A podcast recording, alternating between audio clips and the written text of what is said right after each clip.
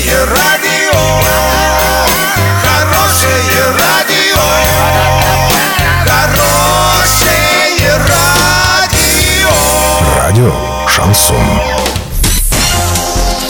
С новостями к этому часу Александра Белова. Здравствуйте. Картина дня за 30 секунд. 6 тысяч оренбуржцев заболели ОРВИ после каникул. Часть учебников в школах предложили заменить на аудиокниги.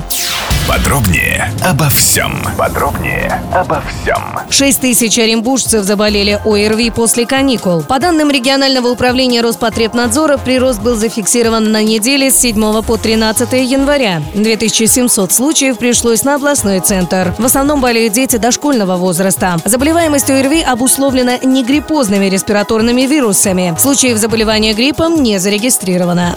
Депутат Госдумы от ЛДПР Василий Власов предложил частично заменить традиционную школьную литературу аудиокнигами. По его мнению, для этого можно создать специальное мобильное приложение с аудиобиблиотекой. А Власов отметил, что помимо школьной программы есть другая литература, которая интересна школьникам. Но времени у них не так много. Читать приходится в метро и в электричке. А это портит зрение. По мнению Власова, исключать чтение полностью не следует. Депутат считает, что с помощью аудиокниг школьники могут делать 10-15% от заданных уроков.